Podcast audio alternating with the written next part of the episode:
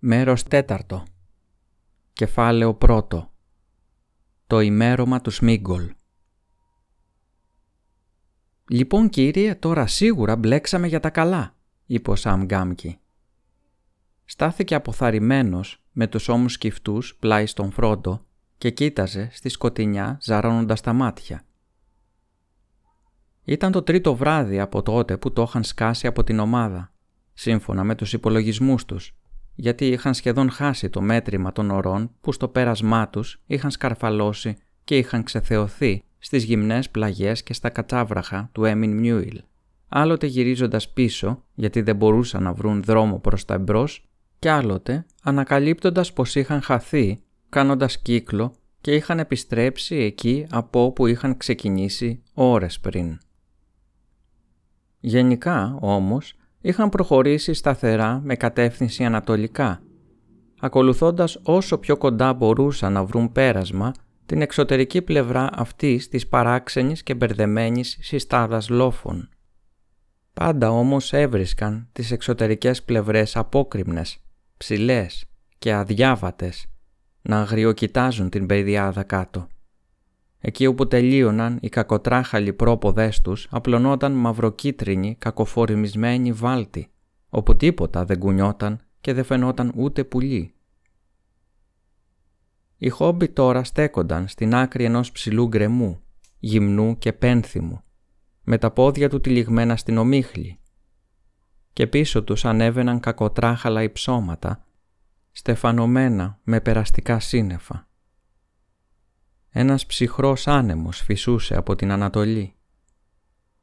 Η νύχτα πύκνωνε πάνω από τις άμορφες περιοχές μπροστά τους. Το αρρωστημένο τους πράσινο χρώμα έσβηνε και γινόταν σκυθροπό καφέ. Δεξιά, πέρα μακριά, ο Άντουιν που γυάλιζε πότε πότε σαν έσκαζε λίγο ήλιο τη μέρα, τώρα ήταν κρυμμένος στη σκιά. Αλλά τα μάτια τους δεν κοιτούσαν πέρα από τον ποταμό, πίσω στην Κόντορ, στους φίλους τους και στις χώρες των ανθρώπων. Κοιτούσαν νότια και ανατολικά, εκεί όπου στην άκρη άκρη της νύχτας που ερχόταν κρεμόταν μία σκοτεινή γραμμή, σαν μακρινά βουνά ασάλευτου καπνού. Και πότε πότε μία μικροσκοπική κόκκινη λάμψη αναβόσβηνε προς τα πάνω στην άκρη της γης και του ουρανού. «Μόρε μπλέξιμο», είπε ο Σαμ. «Να, ο μόνος τόπος και από όσους έχουμε ακουστά που δεν θέλουμε να το δούμε από πιο κοντά. Και αυτός είναι ο μόνος τόπος που προσπαθούμε να φτάσουμε. Και εκεί ακριβώς είναι που δεν μπορούμε να πάμε, ό,τι και αν κάνουμε. Κατά πώς φαίνεται έχουμε πάρει τελείως λάθος δρόμο.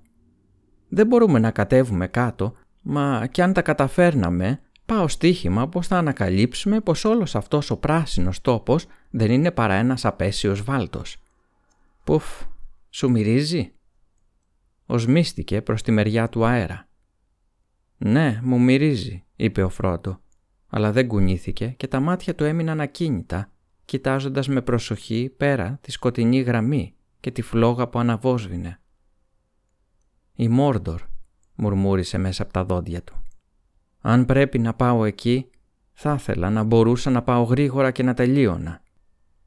Αναρίγησε ο άνεμος ήταν ψυχρός και όμως βαρύς με μία οσμή παγωμένης σαπίλας. «Λοιπόν», είπε τέλος, αποτραβώντας τα μάτια του, «δεν μπορούμε να μείνουμε εδώ όλη τη νύχτα. Μπλέξιμο ξεμπλέξιμο. Πρέπει να βρούμε κάποιο μέρος πιο απάγγιο και να βολευτούμε για άλλη μία φορά και ίσως μία άλλη μέρα να μας δείξει κάποιο μονοπάτι». «Ή άλλη ή παράλληλη», μουρμούρισε ο Σαμ. «Ή και καμία. Πήραμε λάθος δρόμο. «Εγώ δεν είμαι και τόσο σίγουρος», είπε ο Φρόντο. «Είναι γραφτό μου νομίζω να πάω σε εκείνη τη σκιά εκεί πέρα. Γι' αυτό θα βρεθεί κάποιος δρόμος. Αλλά θα είναι καλό ή κακό αυτό που θα μου το δείξει. Όλες μας οι ελπίδες στηρίζονταν στην ταχύτητα. Η καθυστέρηση ευνοεί τον εχθρό. Και να με εγώ αργοπορημένος. Μας κατευθύνει η θέληση του μαύρου πύργου. Ό,τι και αν διάλεξα βγήκε σε κακό. Θα έπρεπε να είχα εγκαταλείψει την ομάδα πολύ πιο πριν και να κατέβαινα από τα βόρεια, ανατολικά του ποταμού και του Έμιν Νιούιλ, από το δύσβατο κάμπο της μάχης ως τα περάσματα της Μόρτορ. Αλλά τώρα δεν μπορούμε, εσύ και εγώ, μονάχοι μας, να βρούμε το δρόμο του γυρισμού και οι όρκ παραμονεύουν στην Ανατολική Όχθη. Κάθε μέρα που περνάει είναι και μία πολύτιμη μέρα χαμένη. Είμαι κουρασμένος, Σαμ. Δεν ξέρω τι πρέπει να κάνουμε. Πόσα τρόφιμα μας έχουν μείνει. Μονάχα αυτά, τα όπως τα λένε λέμπας, κύριε Φρόντο. Αρκετά.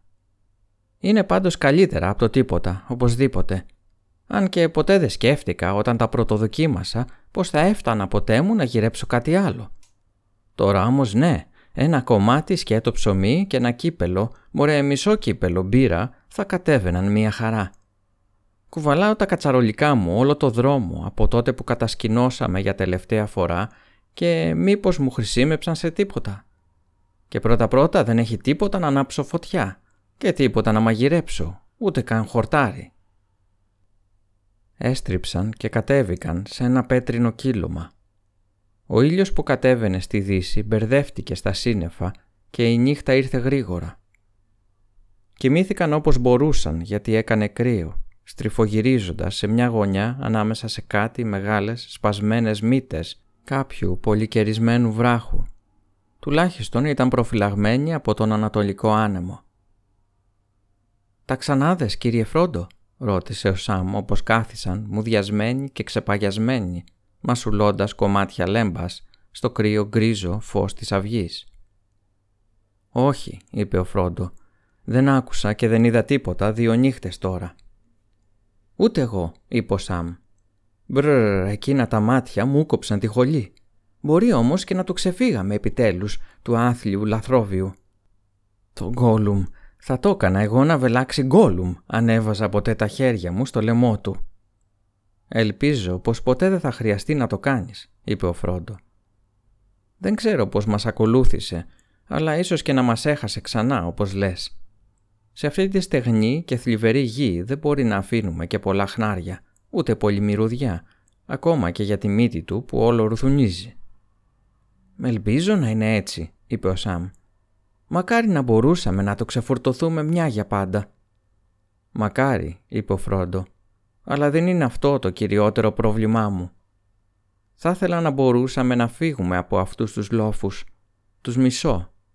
Νιώθω γυμνός στην ανατολική πλευρά, κολλημένος εδώ χωρίς τίποτα εκτός από ερημωμένους κάμπους ανάμεσα σε μένα και σε εκείνη τη σκιά, εκεί πέρα. Μέσα της υπάρχει ένα μάτι. Έλα, πρέπει να βρούμε τρόπο να κατέβουμε κάτω σήμερα. Αλλά η μέρα προχώρησε και όταν το απόγευμα χλώμιασε πλησιάζοντας τη λινό, αυτοί ακόμα σκαρφάλωναν ακολουθώντας την κορυφογραμμή και δεν είχαν βρει δρόμο να ξεφύγουν. Μερικές φορές στην ησυχία εκείνης της γυμνής χώρας φαντάζονταν πως άκουγαν αμυδρούς θορύβους πίσω τους, το πέσιμο κάποιας πέτρας ή το βήμα από πλατιά πόδια στο βράχο. Αν όμως σταματούσαν και έμεναν ακίνητοι, μες στημένου αυτοί, δεν άκουγαν πια τίποτα. Τίποτα εκτός από τον αγέρα να αναστενάζει στις κόψεις των βράχων. Όμως και αυτό ακόμα τους θύμιζε ανάσα να σιγοσφυρίζει μέσα από κοφτερά δόντια. Όλη εκείνη την ημέρα η εξωτερική κορυφογραμμή του Έμιν Μιούιλ έστριβε λίγο-λίγο βορεινά όπως προχωρούσαν με κόπο. Στην άκρη του τώρα απλώνονταν ένα πλατή κακοτράχαλο ίσωμα, όλο χαρακωμένα και πολυκαιρισμένα βράχια, που τόπους τόπους το έκοβαν νεροσυρμές, σαν τάφροι που κατηφόριζαν απότομα και έπεφταν από βαθιές πτυχές στον κρεμό, για να βρουν δρόμο ανάμεσα σε αυτές τις πτυχές που γινόταν όλο και πιο βαθιές και συχνές, ο Φρόντο και ο Σάμ αναγκάστηκαν να πάνε πολλά μίλια αριστερά πολύ μακριά από την άκρη του γκρεμού και δεν πρόσεξαν πως για αρκετά μίλια τώρα κατηφόριζαν αργά αλλά σταθερά. Η λοφοκορφή κατέβαινε προς τα χαμηλώματα. Τέλος αναγκάστηκαν να σταματήσουν. Η κορυφογραμμή έστριψε πιο απότομα βορεινά και την έκοψε ένα βαθύτερο φαράκι. Στην απέναντι πλευρά ορθώνονταν πάλι απότομα πολύ ψηλά έτσι ώστε ένας τεράστιος γκρίζος γκρεμός υψώνονταν μπροστά τους, κομμένος, ολόισια κάτω, σαν από μαχαίρι. δεν μπορούσαν να πάνε άλλο μπροστά και έπρεπε τώρα να στρίψουν είτε δυτικά είτε ανατολικά. Αλλά δυτικά θα είχαν μονάχα περισσότερο κόπο και καθυστέρηση, πηγαίνοντας πίσω προς την καρδιά των λόφων. Ανατολικά θα έβγαιναν στον εξωτερικό γκρεμό. «Δεν γίνεται τίποτα άλλο παρά να κατέβουμε αυτή τη ρεματιά, Σαμ», είπε ο Φρόντο. «Έλα να δούμε που βγάζει». «Σε κανέναν απέσιο γκρεμό πάω στοίχημα», είπε ο Σαμ. Η ρεματιά ήταν μακρύτερη και βαθύτερη από όσο έδειχνε. Αρκετά πιο κάτω βρήκαν μερικά ροζιασμένα και κολοβωμένα δέντρα, τα πρώτα που είχαν δει εδώ και μέρες. Παραμορφωμένες σημείδες κυρίως και που και που κανένα έλατο. Πολλά ήταν νεκρά και κάτισχνα, φαγωμένα ως την καρδιά από τους ανατολικούς ανέμους. Κάποτε, σε μέρες καλύτερες, θα έπρεπε να υπήρχε ένα όμορφο δασάκι στο φαράκι, αλλά τώρα, ύστερα από 50 γιάρδες περίπου, τα δέντρα σταματούσαν, αν και παλιοί σπασμένοι κορμοί έφταναν αραιοί ως την άκρη σχεδόν του γκρεμού. Η κήτη της ρεματιάς που ακολουθούσε παράλληλα το χείλος μιας βαθιάς σχισμής του βράχου ήταν ανώμαλη, γεμάτη κατσάβραχα και κατηφόριζε πολύ. Όταν τέλος έφτασαν στην άκρη της, ο Φρόντο έσκυψε και κοίταξε κάτω. «Κοίτα, ή θα πρέπει να έχουμε κατέβει πολύ ή ο βράχος να έχει βουλιάξει. Εδώ είναι πολύ πιο χαμηλά από ό,τι ήταν και φαίνεται ευκολότερο». Ο Σαμ γονάτισε πλάι του και κοίταξε απρόθυμα κάτω από την άκρη. Ύστερα κοίταξε προς τα πάνω, το μεγάλο γκρεμό που σηκωνόταν ψηλά, πέρα αριστερά. «Ευκολότερο», γρίλησε. «Λοιπόν, φαντάζομαι πως είναι πάντα πιο εύκολο να κατεβαίνεις παρά να ανεβαίνεις. Και όσοι δεν πετάνε, μπορούν και πηδάνε». «Πάντως δεν πάβει να είναι μεγάλο πίδημα», είπε ο Φρόντο. Κάπου στάθηκε μια στιγμή, μετρώντας την απόσταση με το μάτι. Κάπου εκατό πόδια θα έλεγα, όχι παραπάνω. «Και αυτό φτάνει και περισσεύει», είπε ο Σαμ. «Ουχ, ούτε που θέλω να κοιτάζω κάτω από ψηλά, αλλά καλύτερα να κοιτάζω παρά να κατεβαίνω». «Όμως», είπε ο Φρόντο, «νομίζω πως μπορούμε να κατέβουμε εδώ και νομίζω πως θα πρέπει να προσπαθήσουμε. Δες, ο βράχος είναι εντελώς διαφορετικός από ό,τι ήταν λίγα μίλια πιο πίσω. Έχει καθίσει και έχει ραγίσει. Η εξωτερική πλευρά πραγματικά δεν ήταν πια κατακόρυφη, αλλά έβγαινε προς τα έξω λιγάκι. Έμοιαζε σαν μεγάλη έπαλξη ή θαλάσσιος τείχος, που τα θεμέλια του είχαν σαλέψει και η λιθοδομή του είχε μετακινηθεί, χάνοντας την ισορροπία της και αφήνοντας μεγάλες χισμές και μακρουλές λοξές κόχες, που σε ορισμένα σημεία ήταν φαρδιές σαν σκαλοπάτια σχεδόν. Και αν πρόκειται να προσπαθήσουμε να κατέβουμε κάτω, καλά θα κάνουμε να προσπαθήσουμε αμέσως. Σκοτεινιάζει γρήγορα. Νομίζω πως έρχεται καταιγίδα. Η καπνοθολούρα των βουνών στην Ανατολή είχε χαθεί σε μια βαθύτερη μαυρίλα που άπλωνε κιόλας μακριά χέρια προς τα δυτικά. Ακουγόταν ένα μακρινό μουρμουριτό από βροντές που ερχόταν με τον αέρα που σηκώθηκε. Ο Φρόντος οσμίστηκε τον αέρα και κοίταξε με αμφιβολία τον ουρανό ψηλά. Έδεσε τη ζώνη του πάνω από το μανδύα του και την έσφιξε και τακτοποίησε το ελαφρύ του σακίδιο στην πλάτη. Ύστερα προχώρησε στην άκρη. «Θα το προσπαθήσω». «Πολύ καλά», είπε ο Σαν πένθυμα, «αλλά εγώ θα πάω πρώτος». «Εσύ», είπε ο Φρόντο, «τις σε έκανε να αλλάξει γνώμη για το κατέβασμα». Δεν άλλαξα γνώμη, αλλά είναι λογικό να μπει χαμηλότερα αυτός που έχει τις πιο πολλές πιθανότητες να γλιστρήσει. Δεν θέλω να πέσω από πάνω σου και να σε ρίξω κάτω. Δεν υπάρχει λόγος να σκοτωθούν δύο με ένα πέσιμο. Πριν προλάβει να τον σταματήσει ο Φρόντο, κάθεσε κάτω, κρέμασε τα πόδια του στην άκρη και έστριψε, ψάχνοντας με τα ακροδάχτυλά του, να βρει πάτημα. Είναι αμφίβολο αν έκανε ποτέ του κάτι πιο γενναίο, έτσι εν ψυχρό ή πιο απερίσκεπτο. «Όχι, Σάμα, ανόητε», είπε ο Φρόντο. «Σίγουρα θα σκοτωθείς κατεβαίνοντας έτσι, χωρίς να ρίξεις ούτε μία ματιά να δεις προς τα που πας. Έλα πίσω». Έπιασε το Σάμα από τις μασχάλες και τον τράβηξε πίσω πάλι. Τώρα περίμενε λιγάκι και έχει υπομονή. Ύστερα ξάπλωσε στη γη γέρνοντας και κοιτάζοντας κάτω, αλλά το φως φαινόταν να σβήνει γρήγορα, αν και ο ήλιος δεν είχε δύσει ακόμα. «Νομίζω πως μπορούμε να τα καταφέρουμε», είπε σε λίγο. «Εγώ θα μπορούσα τουλάχιστον και εσύ το ίδιο αν δεν τα χάσεις και με ακολουθείς προσεκτικά». «Δεν μπορώ να καταλάβω πώς μπορείς να είσαι τόσο σίγουρος», είπε ο Σαμ. «Αφού δεν μπορείς ούτε να δεις ως κάτω με αυτό το φως. Τι γίνεται αν φτάσεις κάπου που δεν θα έχεις πουθενά να βάλεις τα πόδια σου ή τα χέρια σου». «Θα σκαρφαλώσω πίσω φαντάζομαι», είπε ο Φρόντο. «Εύκολο να το πεις», είχε αντίρρηση ο Σαμ. «Καλύτερα να περιμένουμε ως το πρωί που θα έχει περισσότερο φως». «Όχι, εκτός και δεν μπορέσω να κάνω διαφορετικά», είπε ο Φρόντο με μια ξαφνική παράξενη βιαιότητα. «Δεν θέλω να χάνω ούτε ώρα ούτε λεπτό. Πάω κάτω να δοκιμάσω. Μη με ακολουθήσεις ώσπου να γυρίσω πίσω ή να σε φωνάξω». Πιάνοντας φιχτά το πέτρινο χείλος του γκρεμού με τα δάχτυλά του, άφησε τον εαυτό του να χαμηλώσει μαλακά, ώσπου όταν τα χέρια του ήταν σχεδόν τελείως τεντωμένα, τα δάχτυλα των ποδιών του βρήκαν μία προεξοχή.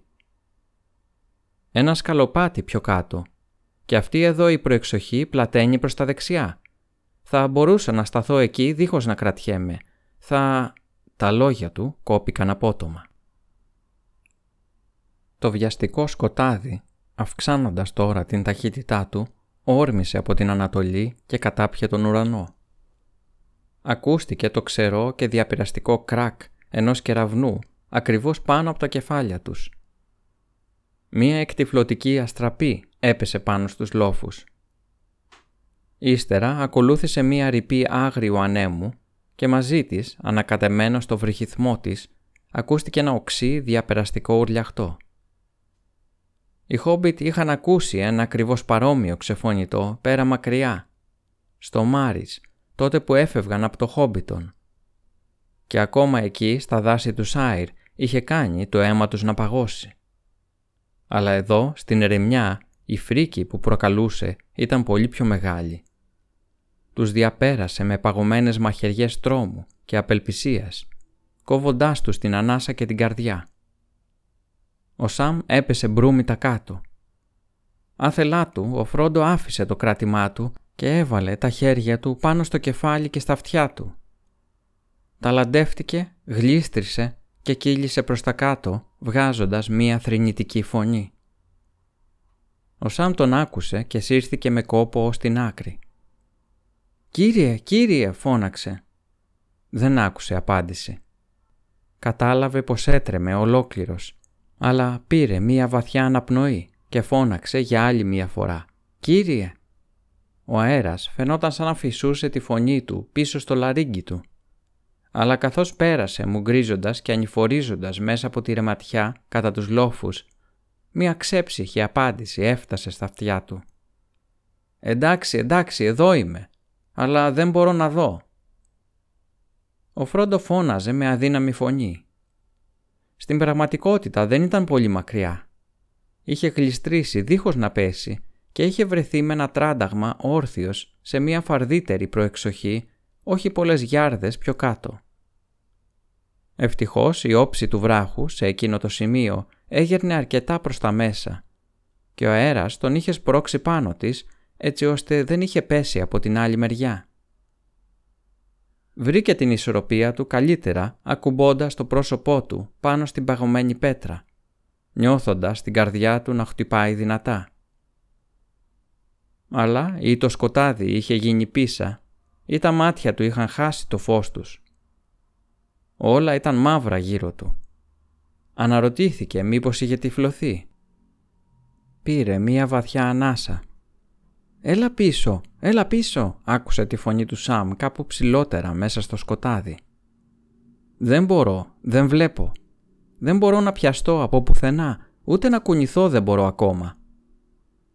«Τι μπορώ να κάνω εγώ κύριε Φρόντο, τι να κάνω», ξεφώνησε ο Σαμ γέρνοντας επικίνδυνα προς τα έξω. Γιατί δεν μπορούσε να δει τον κύριό του; Ήταν θαμπά βέβαια, αλλά όχι και τόσο σκοτεινά. Μπόρεσε να δει το φρόντο χαμηλότερα, μία γκρίζα, έρημη μορφή κολλημένη απλωτά στο βράχο. Αλλά ήταν πολύ πιο μακριά από οποιοδήποτε χέρι βοήθειας. Ακούστηκε κι άλλος κεραυνός και ύστερα ήρθε βροχή. Εκτιφλωτική, ανακατεμένη με χαλάζι, έπεφτε ορμητικά πάνω στο βράχο, παγωμένη. «Έρχομαι κάτω», φώναξε ο Σαμ, αν και πως ήλπιζε να βοηθήσει με αυτόν τον τρόπο δεν ήξερε ούτε ο ίδιος. «Όχι, όχι, περίμενε», φώναξε ο Φρόντο πιο δυνατά τώρα. «Σε λίγο θα είμαι καλύτερα. Νιώθω κιόλας καλύτερα. Περίμενε, δεν μπορείς να κάνεις τίποτα δίχως σκηνή». «Σκηνή», ξεφώνησε ο Σαμ παραμιλώντας ξέφρενα από την ταραχή και την ανακούφισή του. «Μωρέ, μου αξίζει να με κρεμάσουν από την άκρη του για μάθημα σε όλους τους αφηρημένους. Δεν είσαι τίποτα άλλο παρά βλάκας με περικεφαλαία, Σαμ Γκάμκι. Αυτό μου έλεγε ο γέρος μου συχνά πυκνά. Ήταν η κουβέντα του. Σκηνή. Σταμάτα την πολυλογία, φώναξε ο Φρόντο που τώρα είχε συνέλθει αρκετά ώστε να νιώθει ταυτόχρονα ενοχλημένος και έτοιμος να βάλει τα γέλια. Άσε το γέρο σου. Προσπαθείς να πεις στον εαυτό σου πως έχεις σκηνή στην τσέπη σου. Α ναι, βγάλ το έξω. Ναι κύριε Φρόντο, στο σακίδιό μου, μαζί με όλα τα άλλα. Το κουβαλάω μίλια και μίλια και το είχα εντελώς ξεχασμένο. Τότε κουνήσου και ρίξτε μία άκρη κάτω.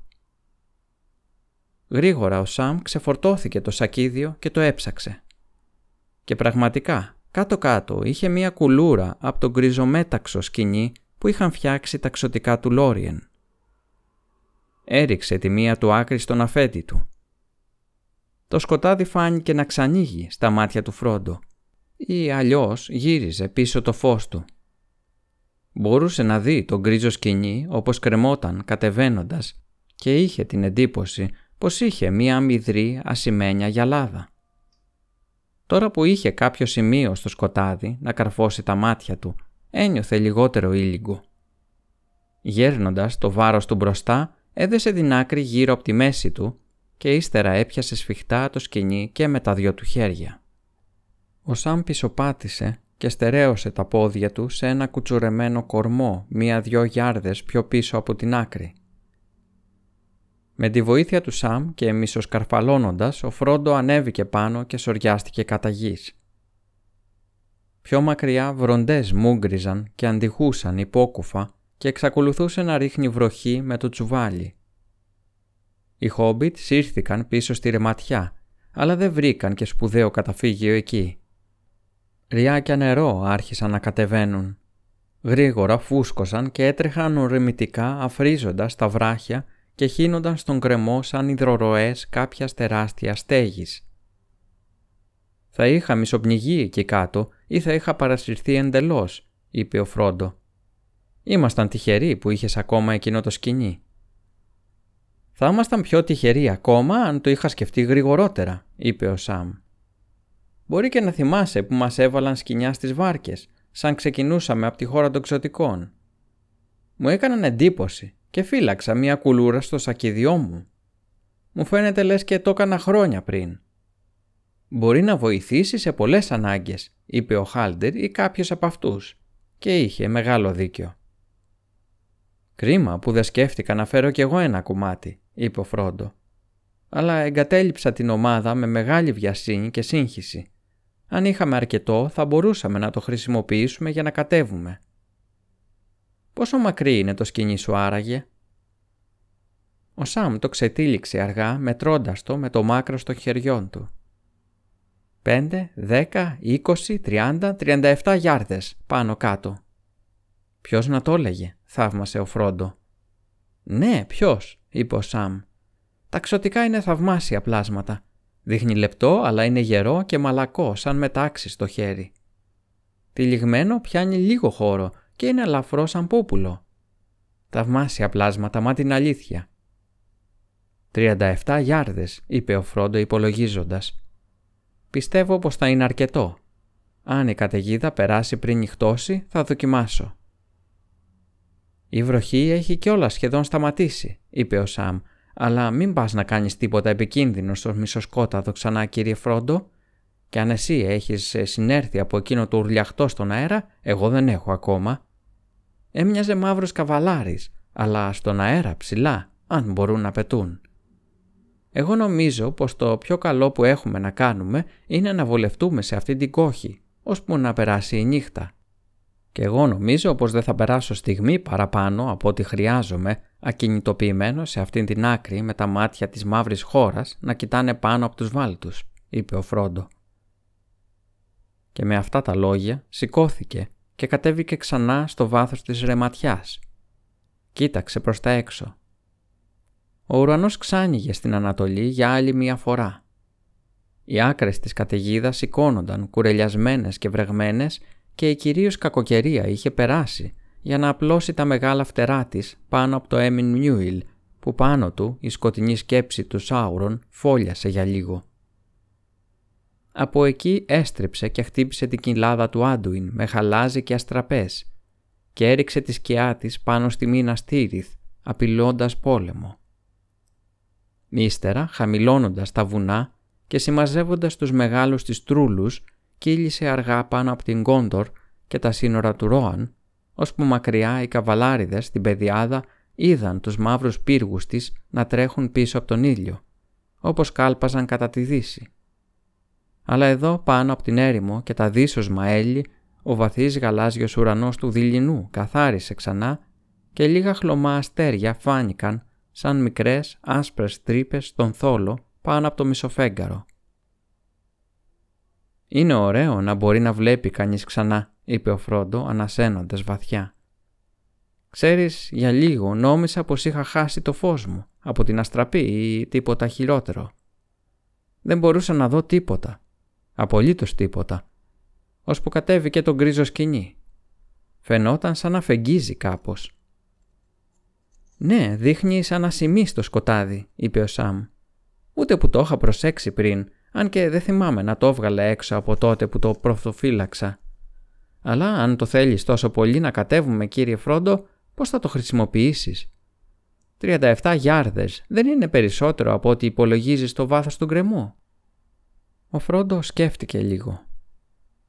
«Δες το σε εκείνο τον κουτσουρεμένο κορμό, Σαμ. Ύστερα νομίζω πως θα γίνει η επιθυμία σου αυτή τη φορά και θα κατέβεις πρώτος. Θα σε κατεβάζω εγώ και εσύ δεν χρειάζεται να κάνεις τίποτα παραπάνω από το να βάζεις τα χέρια σου και τα πόδια σου για να μην χτυπάς το βράχο. Βέβαια, αν ρίχνεις το βάρος σου σε καμία προεξοχή και με ξεκουράζεις, θα βοηθάει και αυτό. Όταν κατέβεις θα σε ακολουθήσω. Έχω συνέλθει εντελώς τώρα. «Πολύ καλά», είπε ο Σαμ βαριά. «Αφού έτσι πρέπει, έλα να τελειώνουμε». Σήκωσε το σκηνή και το έδεσε στον κορμό που ήταν πιο κοντά στον κρεμό. Ύστερα την άλλη άκρη την έδεσε γύρω από τη μέση του. Απρόθυμα έστριψε και ετοιμάστηκε να κατέβει στον κρεμό για δεύτερη φορά. Όμως δεν ήταν και τόσο φοβερό όσο το περίμενε. Το σκηνή λες και του δίνε αυτοπεποίθηση, αν και έκλεισε αρκετές φορές τα μάτια του όταν κοίταζε κάτω ανάμεσα από τα πόδια του. Είχε ένα δύσκολο σημείο που δεν είχε προεξοχές και ο βράχος ήταν κάθετος και τραβιόταν προς τα μέσα μάλιστα για λίγο. Εκεί γλίστρισε και κρεμάστηκε από το ασημένιο σκηνή. Αλλά ο Φρόντον τον κατέβαζε αργά και σταθερά και έφτασε τέλος. Ο κυριότερος φόβος του ήταν πως το σκηνή θα τελείωνε όσο που αυτός βρισκόταν ψηλά ακόμα.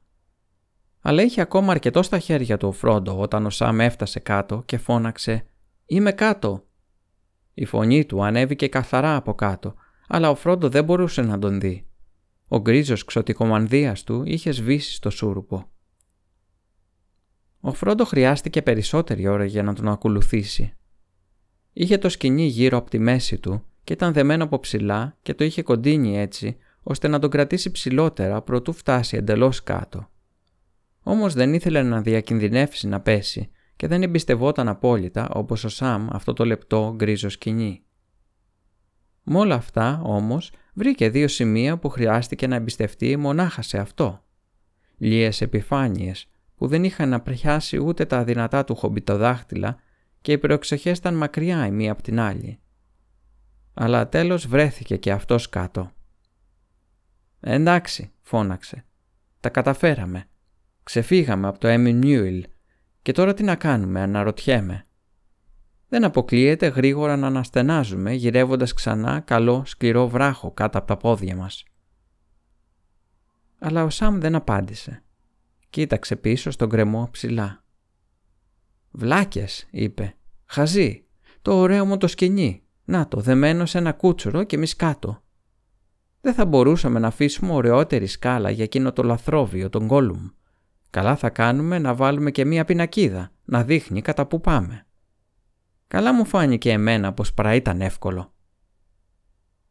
Αν μπορείς να σκεφτείς κάποιον τρόπο που να μπορούσαμε να χρησιμοποιήσουμε το σκηνή και να το φέρουμε κάτω μαζί μας, τότε μπορείς να κολλήσεις σε εμένα το βλάκας ή ό,τι άλλο σου λέγε ο γέρος σου, είπε ο Φρόντο. Ανέβα και λύσε το και ξανακατέβα αν θέλεις. Ο Σαμ έξισε το κεφάλι του. «Όχι, δεν μπορώ να με συμπαθάς. Αλλά δεν μ' αρέσει να το αφήσω. Αυτό το λέω». Χάιδεψε την άκρη του σκενιού και το τίναξε ελαφρά. «Μου είναι σκληρό να χωριστώ με ό,τι και ανέφερα από την ξωτικοχώρα. Μπορεί να το έφτιαξε και η ίδια η Γκαλάντριελ», μουρμούρισε κουνώντας το κεφάλι του λυπητερά. Κοίταξε ψηλά και τράβηξε μία τελευταία φορά το σκηνή σαν αποχαιρετισμό. Για μεγάλη έκπληξη και το δύο χόμπιτ λύθηκε. Ο Σαμ έπεσε κάτω και οι μακριές γκρίζες κουλούρες γλίστρησαν σιωπηλά πέφτοντας από πάνω του. Ο Φρόντο γέλασε. «Ποιος έδεσε το σκηνή» «Πάλι καλά που κράτησε όσο κράτησε για να σκεφτείς πως εμπιστεύτηκα όλο μου το βάρος στον κόμπο σου». Ο Σαμ δεν γέλασε. «Μπορεί να μην είμαι πολύ καλό στην ορειβασία, κύριε Φρόντο», είπε σε πληγωμένο τόνο, «αλλά όλο και κάτι ξέρω κι εγώ από σκηνιά και κόμπους.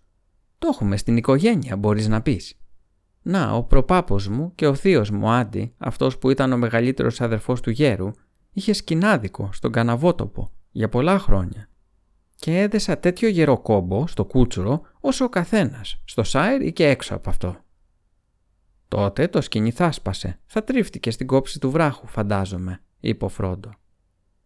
Πάω στοίχημα πως όχι, είπε ο Σαμ σε ακόμα πιο πληγωμένο τόνο. Έσκυψε και εξέτασε τις άκρες. Όχι, ούτε έτσι έγινε, ούτε μία κλωστίτσα. Τότε φοβάμαι πως έφταιγε ο κόμπος, είπε ο Φρόντο. Ο Σαμ κούνησε αρνητικά το κεφάλι και δεν απάντησε. Περνούσε το σκηνή ανάμεσα από τα δάχτυλά του, συλλογισμένος. «Λέγε ό,τι θέλεις, κύριε Φρόντο», είπε τέλος. «Αλλά εγώ νομίζω πως το σκηνή λύθηκε μονάχο του, όταν το κάλεσα». Το τύλιξε και το φύλαξε με αγάπη στο σακίδιό του. «Το σίγουρο είναι πως λύθηκε», είπε ο Φρόντο, «και αυτό είναι το κυριότερο. Αλλά τώρα πρέπει να σκεφτώ την επόμενη κίνησή μας. Γρήγορα μας φτάνει η νύχτα Πόσο ωραία είναι τα αστέρια και το φεγγάρι. Σου ζεσθαίνουν την καρδιά, δεν είναι έτσι, είπε ο Σαμ κοιτάζοντας ψηλά. Μοιάζουν κάπως ξωτικά και το φεγγάρι γεμίζει. Δεν το είδαμε κανένα δυο βραδιές με αυτόν τον συνεφιασμένο καιρό. Αρχίζει να δίνει αρκετό φως. Ναι, είπε ο Φρόντο, αλλά θέλει κάμποσες μέρες ως την Παρσέλινο. Δεν νομίζω πως θα δοκιμάσουμε να μπούμε στους βάλτους με το φως του μισοσφέγγαρου. Με τις πρώτες σκιές της νύχτας ξεκίνησαν για την επόμενη φάση του ταξιδιού τους. Ύστερα από λίγο ο Σαμ έστριψε και κοίταξε πίσω εκεί από όπου είχαν έρθει. Η εκβολή της ρεματιάς ήταν ένα μαύρο βούλιαγμα στο μισοσκότεινο γκρεμό. «Χαίρομαι που έχουμε το σκηνή. Σίγουρα αφήσαμε ένα ανοιγματάκι για εκείνο το κλεφταράκο. Ας το να δοκιμάσει τα βρωμοπλατσοπαουδαρά του σε εκείνες τις προεξοχές», Προχωρούσαν προσεκτικά, ξεμακραίνοντας από τη βάση του κρεμού ανάμεσα σε μία ζούγκλα από κοτρόνια και κατσάβραχα, βρεγμένα και γλιστερά από τη δυνατή βροχή. Η γη εξακολουθούσε να κατηφορίζει απότομα. Δεν είχαν πάει μακριά όταν έφτασαν σε μία μεγάλη σχισμή που βρέθηκε ξαφνικά να χάσκει μαύρη μπροστά στα πόδια τους. Δεν ήταν πολύ φαρδιά, ήταν όμως υπερβολικά φαρδιά για να την περάσουν πηδώντας το θαμπό φως. Νόμισαν πως μπορούσαν να ακούσουν νερό να ροχθίζει στα βάθη της. Έστριβε βορεινά στα αριστερά τους, πίσω κατά τους λόφους και έτσι τους έκοβε το δρόμο σε εκείνη την κατεύθυνση, τουλάχιστον όσο κρατούσε το σκοτάδι. Καλύτερα να δοκιμάσουμε να πάμε πίσω, νότια, παράλληλα με τον κρεμό, νομίζω, είπε ο Σαμ. Μπορεί να βρούμε καμία γωνία ή καμιά σπηλιά ή κάτι τέτοιο. Μάλλον έτσι πρέπει, είπε ο Φρόντο. Είμαι κουρασμένος και δεν νομίζω πως μπορώ να σκαρφαλώνω στα βράχια για πολλή ώρα ακόμα απόψε, αν και δεν τη θέλω την καθυστέρηση. Μακάρι να υπήρχε ένα ξεκάθαρο μονοπάτι μπροστά μας. Τότε θα προχωρούσα ώσπου να με εγκατέλειπαν τα πόδια μου. Δεν ήταν η καλύτερη πορεία στα κακοτράχαλα ριζά του Έμιν Μιούιλ. Ούτε ο Σαμ βρήκε καμιά γωνιά ή τρύπα για να απαγκιάσουν. Μονάχα τις γυμνές πέτρινες πλαγιές του συνοφριωμένου γκρεμού που τώρα υψώνονταν πάλι, ψηλότερος και πιο απόκριμνος καθώς γύριζε πίσω. Τέλος κατάκοποι έπεσαν έτσι κάτω στη γη, στο απάνεμο μέρος ενός μεγάλου βράχου που ήταν πεσμένος όχι μακριά από τα πόδια του γκρεμού. Εκεί κάθισαν για αρκετή ώρα, στριμωγμένοι θλιβερά, κοντά-κοντά, στην κρύα πέτρινη νύχτα, ενώ ο ύπνος σύρθηκε πάνω τους, παρόλα όσα έκαναν να τον κρατήσουν μακριά. Το φεγγάρι τώρα ταξίδευε ψηλά και λαμπερά. Το λεπτό άσπρο φως του φώτιζε τις όψεις των βράχων και έλουζε τους παγωμένους και συνοφριωμένους τείχους του γκρεμού, μετατρέποντας όλη την πλατιά ορθωμένη σκοτεινιά με ένα παγωμένο γκρίζο χρώμα σημαδεμένο με μαύρες σκιές. «Λοιπόν», είπε ο Φρόντο και σηκώθηκε όρθιος τραβώντας το μανδύα του πιο σφιχτά πάνω του. «Κοιμήσου λίγο, Σαμ, και πάρε την κουβέρτα μου. Θα περπατήσω πάνω κάτω φρουρώντας για λίγο». Ξαφνικά κοκάλωσε και σκύβοντας άρπαξε το Σάμ από τον μπράτσο. «Τι είναι αυτό» ψιθύρισε. «Κοίταξε εκεί πέρα, στον κρεμό». Ο Σαμ κοίταξε και ρούφηξε την ανάσα του ανάμεσα από τα δόντια του. «Σστ», είπε. «Να τι είναι. Είναι εκείνο το γκόλουμ. Οχές και αστρίτες. Και να σκεφτείς που νόμιζα ότι θα τον μπερδέψουμε με την ορειβασία μας. Να το, σαν να πέσει αράχνη που σέρνεται στον τοίχο. Στην όψη του γκρεμού, που ήταν κάθετος και σχεδόν έδειχνε λίος στο χλωμό φεγγαρόφωτο, μία μικρή μαύρη μορφή προχωρούσε με τα ισχνά της άκρα απλωτά. Μπορεί τα μαλακά και σαν βεντούζες δάχτυλά της να έβρισκαν σκισμές και πιασίματα που κανένας χόμπιτ δεν θα μπορούσε ποτέ να δει ούτε να χρησιμοποιήσει. Πάντως, φαινόταν σαν να κατέβαινε σερνάμενη πάνω σε πατούσες με κόλλα, σαν κάποιο μεγάλο έντομο που είχε βγει αναζητώντας λία. Και κατέβαινε με το κεφάλι μπροστά, λες και μυρίζονταν το δρόμο του. Πότε πότε σήκωνε το κοκαλιάρικο λαιμό του και οι χόμπιτ είδαν μία στιγμή δύο μικρά χλωμά γυαλιστερά φωτάκια, τα μάτια του, που ανοιγόκλεισαν στο φεγγάρι για μία στιγμή και ύστερα τα άκρυψαν γρήγορα τα βλέφαρά τους πάλι. «Νομίζεις πως μπορεί να μας δει» είπε ο Σαμ. Δεν ξέρω, είπε ο Φρόντος σιγανά. Δεν νομίζω όμως. Είναι δύσκολο ακόμα και για μάτια φίλων να δουν τους ξωτικομανδύες. Εγώ δεν μπορώ να σε δω στη σκιά λίγα βήματα πιο πέρα. Και έχω ακουστά πως δεν του αρέσουν ούτε ο ήλιος ούτε το φεγγάρι. «Τότε γιατί κατεβαίνει εδώ ακριβώς» ρώτησε ο Σαμ. «Ήσυχα Σαμ» είπε ο Φρόντο. «Μας μυρίζεται ίσως και μπορεί και ακούει τόσο καλά όσο και ταξωτικά πιστεύω. Νομίζω πως άκουσε κάτι τώρα. Τις φωνές μας πιθανότατα. Φωνάζαμε πολύ εκεί πίσω και ακόμα και τώρα πριν ένα λεπτό κουβεντιάζαμε πολύ δυνατά. «Πάντως το έχω συχαθεί», είπε ο Σαμ. «Κατά τη γνώμη μου, πολύ μας έρχεται κοντά και αν μπορέσω θα του πω δυο σταράτες κουβέντες. Δεν φαντάζομαι να μπορούμε να του ξεφύγουμε τώρα, έτσι κι αλλιώς». Τραβώντας την γκρίζα κουκούλα του χαμηλά στο πρόσωπό του, ο Σαμ σύρθηκε προσεκτικά κατά τον κρεμό. «Πρόσεχε», ψιθύρισε ο Φρόντο πίσω του. «Μην το τρομάξεις, είναι πολύ πιο επικίνδυνο από ό,τι φαίνεται». Η μαύρη σερνάμενη σιλουέτα ήταν τώρα κατά τα τρία τέταρτα κατεβασμένη σε απόσταση κάπου 50 πόδια ή και λιγότερο από τη βάση του γκρεμού. Συσπηρωμένοι και ακίνητοι σαν αγάλματα στη σκιά ενός μεγάλου βράχου, οι χόμπιτ το παρακολουθούσαν. έδειχνε πως είχε φτάσει σε κάποιο δύσκολο σημείο ή πως το απασχολούσε κάτι. Το άκουγα να ρουθουνίζει και πότε πότε ακούγονταν ένα άγριο σφύριγμα της ανάσας του που έμοιαζε με βρισιά. Σήκωσε το κεφάλι του και τους φάνηκε πως το άκουσαν να φτύνει. Προχώρησε ξανά. Τώρα μπορούσαν να ακούν τη φωνή του να τρίζει και να σφυρίζει. «Αχς, πρόσεχε πολύτιμό μου.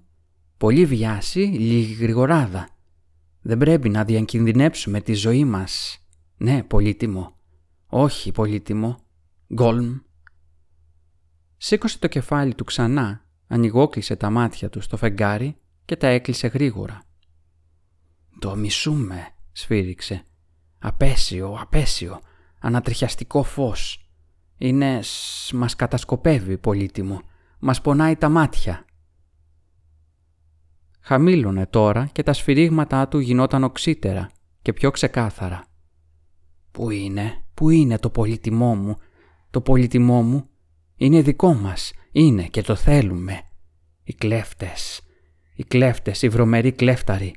Πού είναι το πολύτιμό μου; Καταραμένοι να είναι, τους μισούμε. Δεν φαίνεται να ξέρει πως είμαστε εδώ, τι λες, ψιθύρισε ο Σαμ. Και ποιο είναι το πολύτιμό του, μήπως το... Σουτ, ανάσανε Φρόντο. Πλησιάζει τώρα κοντά, τόσο κοντά που ακούει και ψήθυρο.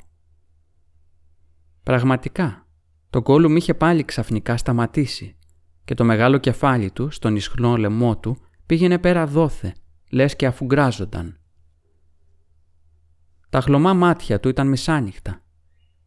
Ο Σαμ συγκρατήθηκε αν και πήγε να σηκώσει το χέρι του. Τα μάτια του, γεμάτα θυμό και αηδία, ήταν καρφωμένα στο άθλιο πλάσμα που άρχισε τώρα να προχωράει ξανά, συνεχίζοντας να ψιθυρίζει και να σφυρίζει μονάχο του. Τέλος, δεν απήχε πάνω από καμία δωδεκαριά πόδια από τη γη, ακριβώς πάνω από τα κεφάλια τους. Από εκείνο το σημείο έπεφτε κατακόρυφα, γιατί ο γκρεμός υποχωρούσε ελαφρά προς τα μέσα, που ακόμα και τον Γκόλουμ δεν μπορούσε να βρει από πουθενά να πιαστεί. Έδειχνε να προσπαθεί να στρίψει, ώστε να πέσει με τα πόδια, όταν ξαφνικά με μία σφυριχτή τσιριξιά έπεσε. Την ώρα που έπεφτε, κουλούριασε τα χέρια και τα πόδια του γύρω του, σαν την αράχνη που της κόβεται η κλωστή που κατεβαίνει. Ο Σαμ βγήκε από την κρυψώνα του σαν αστραπή και διέσχισε την απόσταση ανάμεσα σε αυτόν και στη βάση του γκρεμού, με δύο πίδους. Πριν προλάβει να σηκωθεί τον Γκόλουμ, αυτός βρισκόταν από πάνω του. Αλλά διαπίστωσε πως τον Γκόλουμ ήταν πιο δυνατό από ό,τι υπολόγιζε. Ακόμα κι έτσι, ξαφνικά και δίχως να το περιμένει μετά το πέσιμο. Πριν το καλοπιάσει ο Σαμ, μακριά χέρια και πόδια τυλίχτηκαν γύρω του, ακινητοποιώντας τα χέρια του με μία ασφικτική λαβή, μαλακή αλλά φοβερά δυνατή, που το συμπίεζε, σαν σκοινιά που το σφίγγουν αργά-αργά. Γλινερά δάχτυλα έψαχναν για το λαιμό του. Ύστερα, δόντια κοφτερά δάγκωσαν τον ώμο του. Το μόνο που μπορούσε να κάνει ήταν να χτυπάει το σκληρό στρόγγυλο του κεφάλι με το πλάι στο πρόσωπο του Γκόλουμ. Τον Γκόλουμ σφύριξε και έφτισε, αλλά δεν τον άφησε. Τα πράγματα θα είχαν εξελιχθεί άσχημα για τον Σαμ αν ήταν μονάχος του. Αλλά ο Φρόντο την άχτηκε πάνω και τράβηξε το κεντρί από το θικάρι. Με το αριστερό του χέρι τράβηξε πίσω το κεφάλι του Γκόλουμ από τα λιγοστά λιγδιασμένα μαλλιά του, τεντώνοντάς του το μακρύ του λαιμό και αναγκάζοντας τα χλωμά ολοδηλητήριο μάτια του να κοιτάξουν τον ουρανό. «Άφησέ τον Γκόλουμ», είπε. «Τούτο είναι το κεντρί. Το έχεις ξαναδεί μια φορά παλιά. Άφησέ τον, ιδαλλιώς αυτή τη φορά θα το δοκιμάσεις. Θα σου κόψω το λαιμό». Τον Γκόλουμ κατέρευσε και χαλάρωσε, σαν βρεγμένο κορδόνι. Ο Σαμ σηκώθηκε ψηλαφώντας τον ώμο του. Τα μάτια του σιγόκυγαν από θυμό, αλλά δεν μπορούσε να πάρει εκδίκηση. Ο αξιοθρύνητος εχθρός του κυλιόταν στις πέτρες και ψευτόκλεγε. «Μη μας κάνεις κακό, μην τους αφήσεις να μας κάνουν κακό πολύτιμο. Δεν θα μας πειράξουν έτσι, οι καλοί μικροί μας χουμπιτούλιδες. Δεν θέλαμε να κάνουμε κανένα κακό, αλλά μας ορμήξανε, σαν τις γάτες, στα κακόμοιρα τα ποντίκια. Ναι, σου λέω πολύτιμο, Και εμείς, εμείς είμαστε τόσο μόνοι, Γκόλουμ. Θα τους φερθούμε καλά, πολύ καλά, αν είναι καλοί με μας. Έτσι δεν είναι, μάλιστα, μάλιστα. Λοιπόν, τι να το κάνουμε, είπε ο Σαμ. Να το δέσουμε για να μην μπορεί να μας κρυφοπέρνει από πίσω πια. Αυτό όμως θα είναι ο θάνατός μας, ο θάνατός μας, μιξόκλαιγε τον Γκόλουμ. Σκληροί χομπιτούλιδες, να μας δέσουν στους κρύους και άγριους τόπους και να μας αφήσουν. Γκόλουμ, γκόλουμ. Λιγμοί ανάβλιζαν από τον γλουγλουκιστό λαιμό του. «Όχι», είπε ο Φρόντο. «Αν το σκοτώσουμε πρέπει να το κάνουμε αμέσως. Αλλά δεν μπορούμε έτσι όπως ήρθαν τα πράγματα τώρα. Το κακόμοιρο δεν μας έχει κάνει κανένα κακό». «Εμένα μου λες», είπε ο Σαμ τρίβοντας τον ώμο του. Πάντως το είχε σκοπό και το έχει σκοπό, πάω στοίχημα, να μας καριδώσει στον ύπνο μας. Αυτό είναι το σχέδιό του. «Μπορεί και να είναι έτσι», είπε ο Φρόντο. «Αλλά το τι σκοπεύει να κάνει είναι άλλη υπόθεση». Σταμάτησε για λίγο συλλογισμένος. Το γκόλουμ στεκόταν ακίνητο, αλλά σταμάτησε να κλαψουρίζει. Ο Σαμ στεκόταν από πάνω του αγριοπά. Του φάνηκε του Φρόντο πως άκουγε πολύ καθαρά αλλά μακρινά φωνές από το παρελθόν. Τι κρίμα που ο Μπίλμπο δεν το μαχαίρωσε το απέσιο πλάσμα τότε που είχε την ευκαιρία. Κρίμα. Ήταν λύπηση που συγκράτησε το χέρι του. Λύπηση και έλεος να μην χτυπήσει δίχως να είναι ανάγκη. Δεν νιώθω την παραμικρή λύπηση για τον Γκόλουμ. Του αξίζει θάνατος. Του αξίζει ο θάνατος, βέβαια του αξίζει. Πολλοί που ζουν αξίζουν το θάνατο. Και μερικοί πεθαίνουν που αξίζουν τη ζωή. Μπορείς να τους τη δώσεις; Τότε μην είσαι πολύ πρόθυμος να δώσεις το θάνατο εν ονόματι της δικαιοσύνης, επειδή φοβάσαι για τη δική σου ασφάλεια. Ακόμα και οι σοφοί δεν μπορούν να δουν όλες τις εξελίξεις. «Πολύ καλά», απάντησε μεγαλόφωνα, κατεβάζοντας το σπαθί του. «Πάντως εξακολουθώ να φοβάμαι. Κι όμως, καθώς βλέπεις, δεν θα αγγίξω αυτό το πλάσμα. Γιατί τώρα που το βλέπω, το λυπάμαι πραγματικά». Ο Σαμ κοίταξε με γουρλωμένα μάτια τον κύριό του, που φαινόταν να κουβεντιάζει με κάποιον που δεν ήταν εκεί.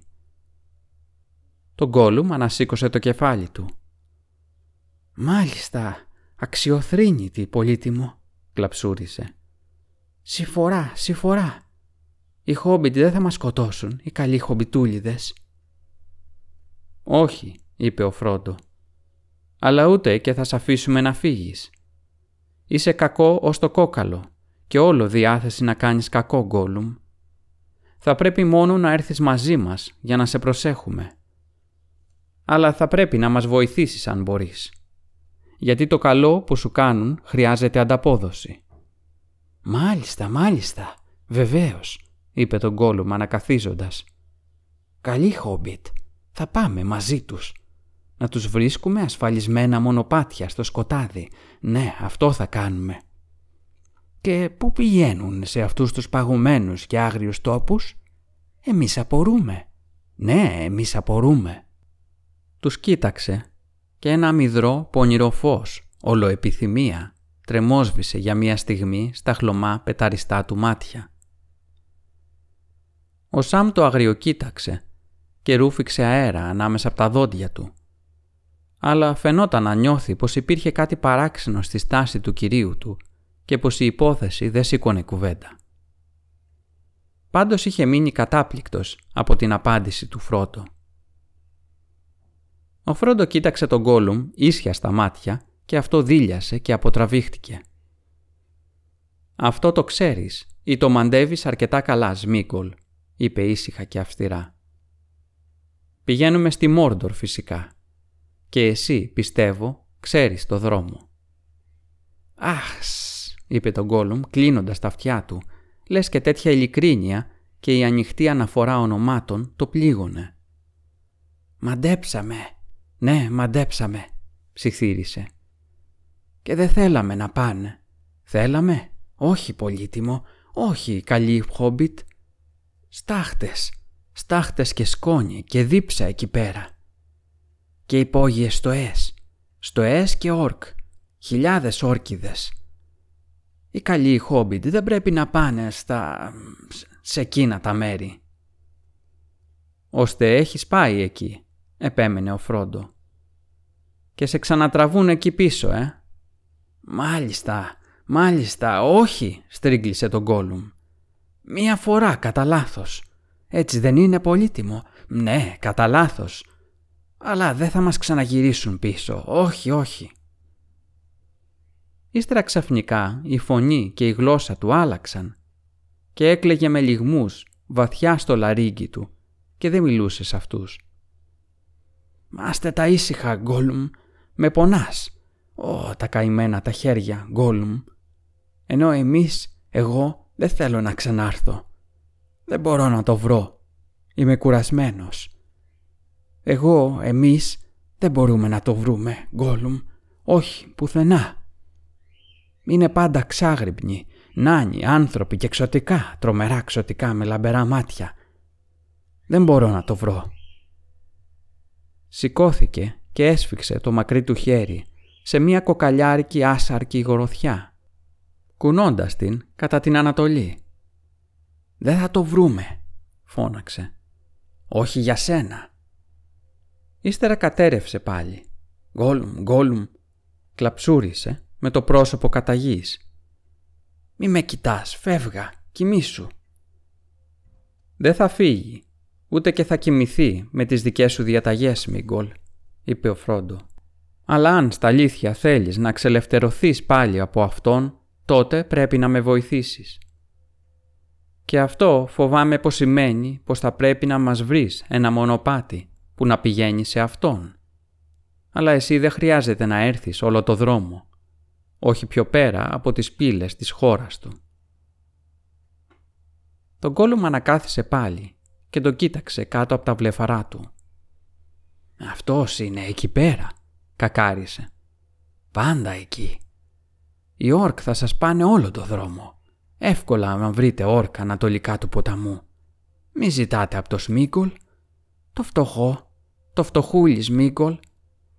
Έφυγε παλιά του πήραν το πολύτιμό του και είναι χαμένος τώρα. «Μπορεί και να το βρούμε ξανά, αν έρθεις μαζί μας», είπε ο Φρόντο. «Όχι, όχι, ποτέ. Το έχασε το πολύτιμό του», είπε το Γκόλουμ. «Σήκω πάνω», είπε ο Φρόντο. Το Γκόλουμ σηκώθηκε και πισωπάτησε ως το βράχο. «Λοιπόν», είπε ο Φρόντο, Μπορείς να βρεις ευκολότερο δρόμο νύχτα ημέρα; Είμαστε κουρασμένοι, αλλά αν προτιμάς τη νύχτα θα ξεκινήσουμε απόψε. «Τα μεγάλα φώτα πονάνε τα μάτια μας. Ναι», κλαψούρισε τον Γκόλουμ. «Όχι στο φως του άσπρου προσώπου, όχι ακόμα. Θα κρυφτεί πίσω από τους λόφους γρήγορα, μάλιστα. Ξεκουραστείτε πρώτα λιγάκι, καλή μου χόμπιτ». «Τότε κάτσε κάτω», είπε ο Φρόντο, «και μην κουνηθείς». Οι Χόμπιτ κάθισαν πλάι του, ένας από κάθε πλευρά, με την πλάτη στον πέτρινο τοίχο, ξεκουράζοντας τα πόδια τους. Δεν υπήρχε λόγος να συνονοηθούν με λόγια. Ήξεραν πως δεν έπρεπε να κοιμηθούν ούτε στιγμή. Αργά-αργά το φεγγάρι προχωρούσε. Σκιές κατέβηκαν από τους λόφους και όλα σκοτίνιασαν μπροστά τους. Τα αστέρια έλαμψαν και πύκνωσαν στον ουρανό ψηλά. Κανείς δεν κουνιόταν. Το γκόλουμ καθόταν με τα πόδια μαζεμένα, τα γόνατα κάτω από το σαγόνι, οι πλακουτσοτές παλάμες και οι πατούσες του απλωμένες κατά γης, τα μάτια του κλειστά. Βρισκόταν όμως σε ένταση, σαν να συλλογίζονταν ή αφουγκράζονταν. Ο Φρόντο κοίταξε το Σαμ τα μάτια του συναντήθηκαν και κατάλαβαν. Χαλάρωσαν γέρνοντας πίσω τα κεφάλια τους και κλείνοντας τα μάτια τους φαινομενικά. Σε λίγο ακούγονταν οι ελαφριές τους ανάσες. Τα χέρια του Γκόλουμ τρεμόπαιξαν λιγάκι. Πολύ ανεπαίσθητα το κεφάλι του κουνήθηκε δεξιά και αριστερά και τα μάτια του πρώτα το ένα και ύστερα το άλλο, άνοιξαν μια χαραματιά. Οι Χόμπιτ δεν έδωσαν σημείο ζωής. Ξαφνικά, με καταπληκτική ευληγησία και ταχύτητα, κατευθείαν από χάμω με ένα πίδημα σαν ακρίδα ή βάτραχος, τον Γκόλουμ όρμησε μπροστά στο σκοτάδι. Αλλά αυτό ήταν ακριβώς που περίμεναν ο Φρόντο και ο Σαμ. Ο Σαμ βρέθηκε πάνω του πριν προλάβει να κάνει δύο βήματα, ύστερα από το πίδημά του. Ο Φρόντο από πίσω το άρπαξε από το πόδι και το έριξε χάμω. «Το σκηνή σου θα μας φανεί πάλι χρήσιμο, Σαμ», είπε. Ο Σαμ έβγαλε το σκηνή του. «Και για πού το έβαλες αυτά τα παγωμένα αγριοτόπια, Γκόλουμ» γρίλησε. «Εμείς αναρωτιόμαστε, ναι, αναρωτιόμαστε. Να βρεις τους φίλους σου, τους όρκ πάω στοίχημα. Απέσιο και προδοτικό πλάσμα. Αυτό το σκηνή έπρεπε να πάει γύρω από το λαιμό σου και μάλιστα σε σφιχτή θηλιά. Τον Γκόλουμ ησύχασε και δεν δοκίμασε άλλα κόλπα. Δεν απάντησε στο Σαμ, αλλά του έριξε μία γρήγορη φαρμακερή ματιά. «Το μόνο που μας χρειάζεται είναι κάτι να το κρατάμε», είπε ο Φρόντο. «Το θέλουμε να περπατάει, άρα δεν ωφελεί να δέσουμε τα πόδια ή τα χέρια του, γιατί φαίνεται να τα χρησιμοποιεί εξίσου. Δέσε τη μία άκρη στον αστράγαλό του και κράτα γερά εσύ την άλλη. Στάθηκε πάνω από τον Γκόλουμ όσο που ο Σαμ να δέσει τον κόμπο. Το αποτέλεσμα κατέπληξε και τους δύο. Το Γκόλουμ άρχισε να ουρλιάζει. Ένα ψηλό, διαπεραστικό ουρλιαχτό, τρομερό να τα ακούς. Σφάδαζε και προσπαθούσε να φτάσει το στόμα του στον αστράγαλό του και να δαγκώσει το σκηνή. Και δεν σταματούσε να ουρλιάζει. Τέλος ο Φρόντο πίστηκε πως πραγματικά πονούσε, αλλά δεν μπορεί να ήταν από τον κόμπο. Τον εξέτασε και βρήκε πως δεν ήταν πολύ σφιχτός. Στην πραγματικότητα μόλις που έπιανε. Ο Σαμ ήταν πολύ πιο μαλακός από τα λόγια του. «Τι έχεις τέλος πάντων, αφού προσπαθείς να το σκάσεις, πρέπει να σε δέσουμε. Αλλά δεν θέλουμε να σε πονέσουμε». «Μας πονάει, μας πονάει», σφύριξε τον Γκόλουμ. Μας παγώνει, μας δαγκώνει. Το έχουν πλέξει εξωτικά, καταραμένα να είναι. Απέσει η σκληρή χόμπιτ. Να γιατί προσπαθούμε να το σκάσουμε, να γιατί πολύτιμο. Το μαντέψαμε πως ήταν σκληρή χόμπιτ. Κάνουν βίζιτες στα ξωτικά, στα άγρια ξωτικά με τα λαμπερά μάτια. Βγάλτε το από πάνω μας. Μας πονάει. «Όχι, δεν θα στο βγάζω», είπε ο Φρόντο. Όχι εκτός... Σταμάτησε μία στιγμή και συλλογίστηκε. Όχι εκτός κι αν υπάρχει κάποια υπόσχεση που να μπορείς να μου δώσεις και να μπορώ να την εμπιστευτώ. Θα ορκιστούμε, να κάνουμε ό,τι θέλει. Ναι, ναι, είπε τον Γκόλουμ, εξακολουθώντας να στριφογυρίζει και να πιάνει τον αστραγαλό του. Μας πονάει. Ορκίζεσαι, είπε ο Φρόντο. «Ο Σμίγκολ», είπε τον Γκόλουμ ξαφνικά και καθαρά, ανοίγοντας τα μάτια του διάπλατα και κοιτάζοντας το Φρόντο με ένα παράξενο φως. «Ο Σμίγκολ θα αρκιστεί στο πολύτιμο». Ο Φρόντο τεντώθηκε και ο Σαμ ξαφνιάστηκε από τα λόγια του και την αυστηρή του φωνή. «Στο πολύτιμο. Πώς τολμάς. Σκέψου. Ένα, να τους μαζεύει όλους μαζί, με μαύρα μάγια ένα. Θα δεσμεύσεις την υπόσχεσή σου με αυτός, Μίκολ. Θα σε κρατήσει. Αλλά είναι πιο προδοτικό από ότι είσαι εσύ. Μπορεί να διαστρέψει τα λόγια σου. Πρόσεχε. Τον Γκόλουμ ζάρωσε. «Στο πολύτιμο», ξανάπε. «Και τι θα ορκιστείς», ρώτησε ο Φρόντο. «Να είμαι πολύ καλός», είπε τον Γκόλουμ.